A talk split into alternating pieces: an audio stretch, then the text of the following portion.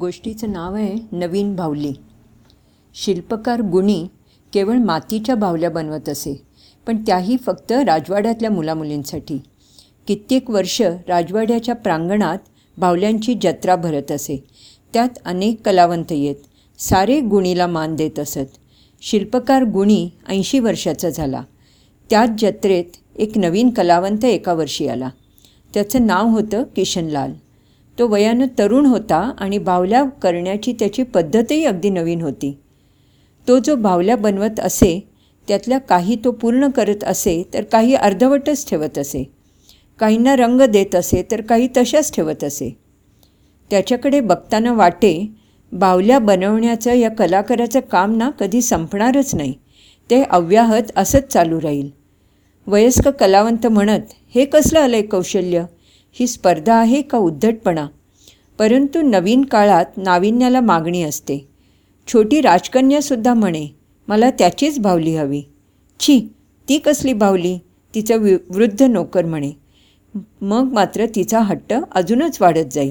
म्हाताऱ्या गुणीच्या दुकानात एक दिवशी रिकामं रिकामं होतं. पहिल्यासारखी काही गर्दी अजिबात नव्हती. त्याच्या जुन्या पुराण्या बावल्या म्हणजे पहिलं जाण्यासाठी होडीच्या आशेने घाटावर टक लावून बसलेल्या माणसासारख्या असहाय्य वाटत असत. एक वर्ष उलटलं दोन वर्ष उलटली पण मग म्हाताऱ्या गुणीचं नावसुद्धा सगळे विसरून गेले. राज प्रांगणात भरलेल्या बाहुल्यांच्या जत्रेत तो तरुण शिल्पकार किशनलाल आता प्रमुख पाहुणा ठरला. म्हाताऱ्याचं मन अगदी मोडून गेलं. त्याचा वेळही जाता जाईना. म्हाताऱ्याला एक विवाहित मुलगी होती.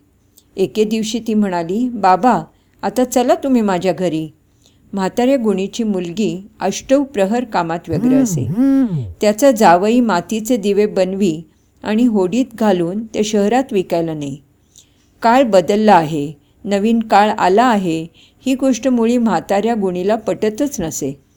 आपली नात वयानं वाढली सोळा वर्षाची झाली हे तरी त्याला कुठे पटत होतं? झाडाखाली बसून शेताची राखण करता करता म्हाताऱ्या गुणीला झोप लागे. अशावेळी नात येऊन त्याच्या गळ्यात पडे. असं झालं की त्याचा आनंद अगदी गगनात मावेन असं होई. तो नातीचे हात हातात घेऊन म्हणे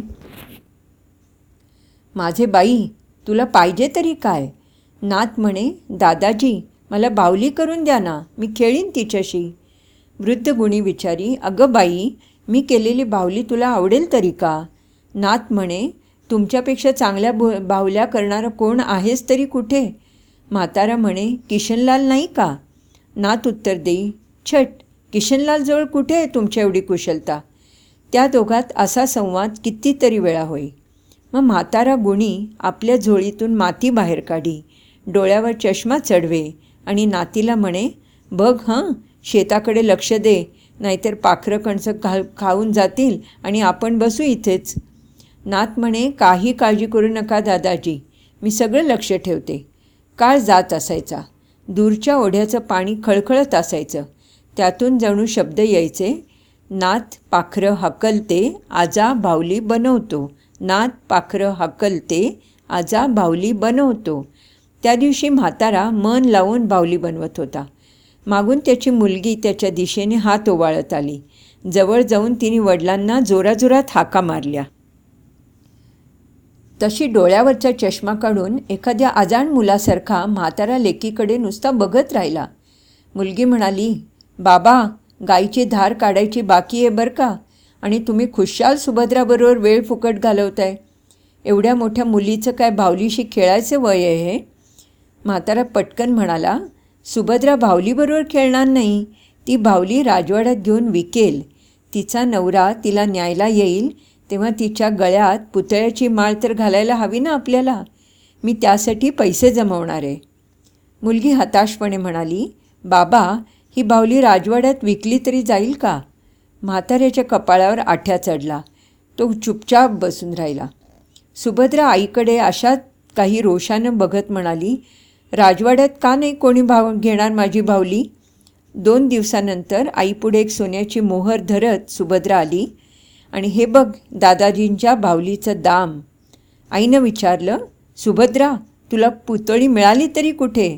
सुभद्रा म्हणाली राजवाड्यात जाऊन मी बावली विकून आले. म्हातारा म्हणाला बाई विकली गेली ना बावली? तरी तुझा आजा डोळ्यांनी नीट बघू शकत नाही आणि अलीकडे त्याचे हातही कापतात. सुभद्राची आई खुश होऊन म्हणाली सोळा मोऱ्या जमल्या ना? की आपण सु सुभद्रासाठी एक छान माळ करू पुतळ्याची म्हातारा म्हणाला त्या लबाडीला तरी दुसरा हवंय काय? सुभद्रा ग म्हाताऱ्याच्या गळ्यात पडत म्हणाली दादाजी नवऱ्यासाठी नाही मी हे करत. म्हाताऱ्याला अगदी हसू आवरेना. हसता हसता त्याच्या डोळ्यातून पाणी आलं. जणू काही म्हाताऱ्याचं तरुणपण परतून आलं होतं. तो झाडाखाली बसून बाहुल्या बनवू लागला. आणि सुभद्रा पाखरांना हकलत हकलत शेताची राखण करू लागली. विहिरीत खळखळणाऱ्या पाण्यातून शब्द येत होता नात पाखरं हाकलते आजा भावली बनवतो. नात पाखरं हाकलते आजा भावली बनवतो एक एक करता सोळा पुतळ्या जमल्या. माळ तयार झाली. तेव्हा सुभद्राची आई म्हणाली आता हिच्यासाठी नवरा तर बघितलाच पाहिजे सुभद्रा म्हाताऱ्याच्या कानात बोलली दादाजी चांगला नवरा आहे. म्हातारा आधीरपणे म्हणाला सांग बाई आहे तरी तो कुठे? सुभद्रा सांगू लागली त्या दिवशी मी तुम्ही केलेली बावली घेऊन राजवाड्यात गेले तिथे द्वाररक्षकांनीच मला अडवलं. तो दरडावत म्हणाला ए पोरी काय पाहिजे तुला? हातातली बावली दाखवत मी म्हटलं मला ही बावली राजकन्याला विकायची त्यावर तो म्हणाला आता ही जुन्या पद्धतीची बावली राजकन्या नाही घेणार. त्याचं बोलणं ऐकून मला रडूच कोसळलं. मी रडते आहे असं पाहून एक माणूस माझ्याजवळ आला आणि माझ्यापुढे हात करत म्हणाला दे पाहू तुझ्या हातातली भावली मला. तिच्यात जरासे फेरफार केले तर ती नक्कीच विकली जाईल. दादाजी तुम्ही तर त्या माणसाला जर पसंत केलंत ना तर मी त्याच्याच गळ्यात माळ घालीन. म्हाताऱ्या उत्सुकतेने म्हणाला अगं पोरी पण तो आहे तरी कुठे? नात म्हणाली तो काय बाहेर उभा आहे पेरूच्या झाडाखाली? सुभद्रा आणि दादाजी बाहेर आले. बाहेर सुभद्राची आई होती आणि पेरूच्या झाडाखाली किशनलाल उभा होता. दादाजी आलेले पाहून किशनलालनं त्यांना नमस्कार केला. सुभद्रा लाजून पदरानं तोंड झाकून उभी होती. किशनलालला आशीर्वाद देत दादाजी म्हणाले पोरा मला तू नवीन बावली दिलीस पण माझी लाख मोलाची पुतळी मात्र घेऊन चाललास. दादाजींच्या गळ्यात हात टाकत सुभद्रा म्हणाली दादाजी मी एकटी नाही के जाणार? तुम्हालाही घेऊन जाणार.